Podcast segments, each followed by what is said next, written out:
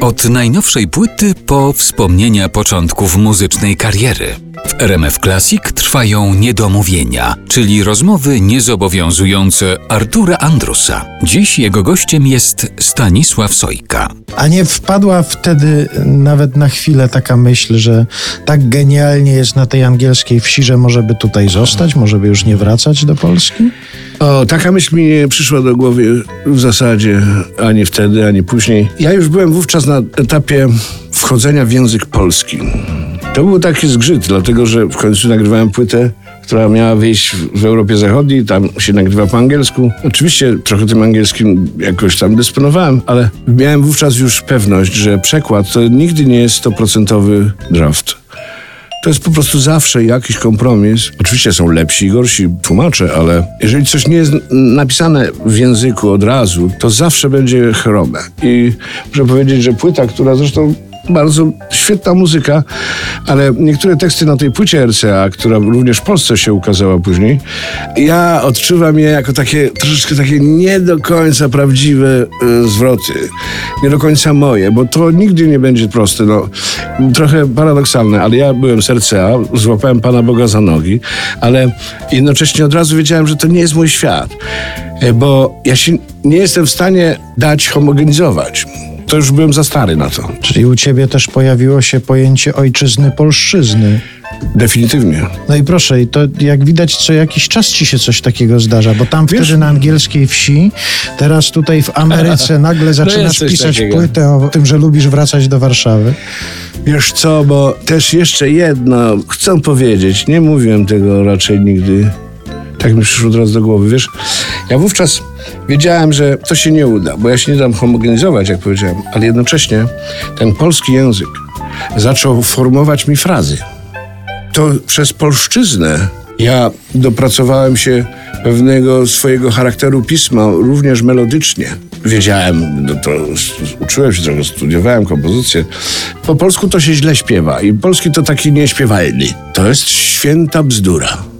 To jest nic nie warte, ponieważ ja oczywiście dzięki temu, że śpiewałem po angielsku e, jakiś czas, długo dosyć, to ja nabyłem pewnych, że tak powiem, olśnień również co do języka polskiego. Zacząłem używać sylabicznego takiego akcentowania, że ja po prostu czasami wyraźnie rytmicznie używam sylab. Wyraźne śpiewanie pewnych zbitek, to jest po prostu tak, jakbyś karabin maszynowy posłał, no jakieś coś na werblu zagrał. Uważam, że moi ziomkowie zasługują na sztukę najwyższej próby języku polskim.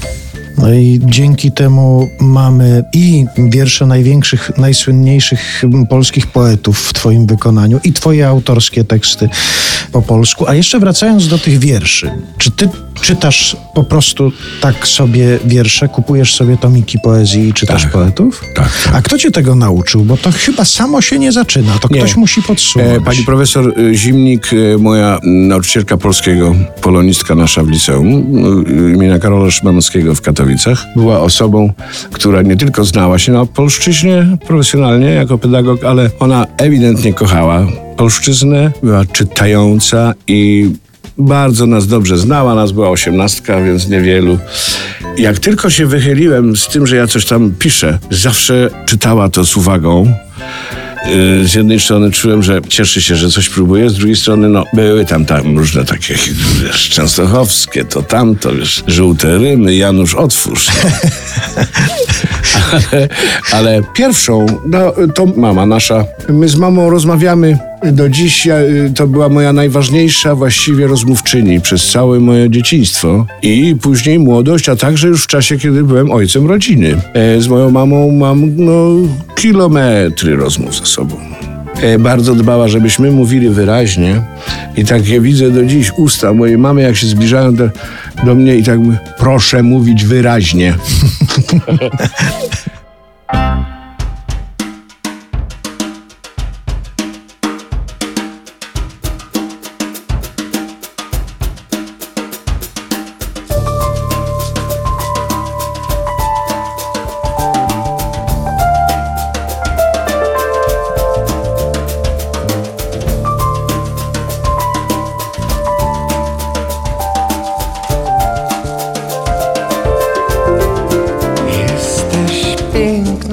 życiu Bujniej już nie można było.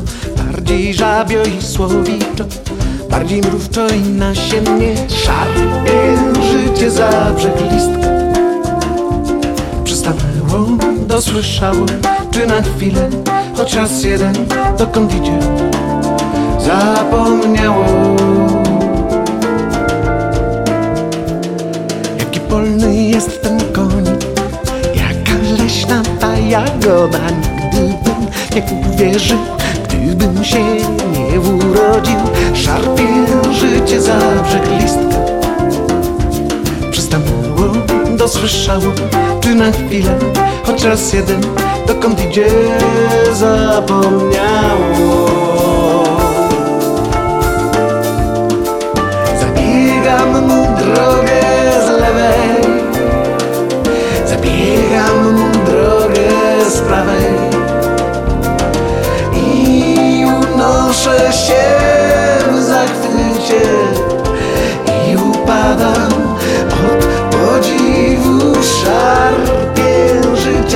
brzeg listka Przystanęło, dosłyszało Czy na chwilę, choć raz jeden Dokąd idzie, zapomniało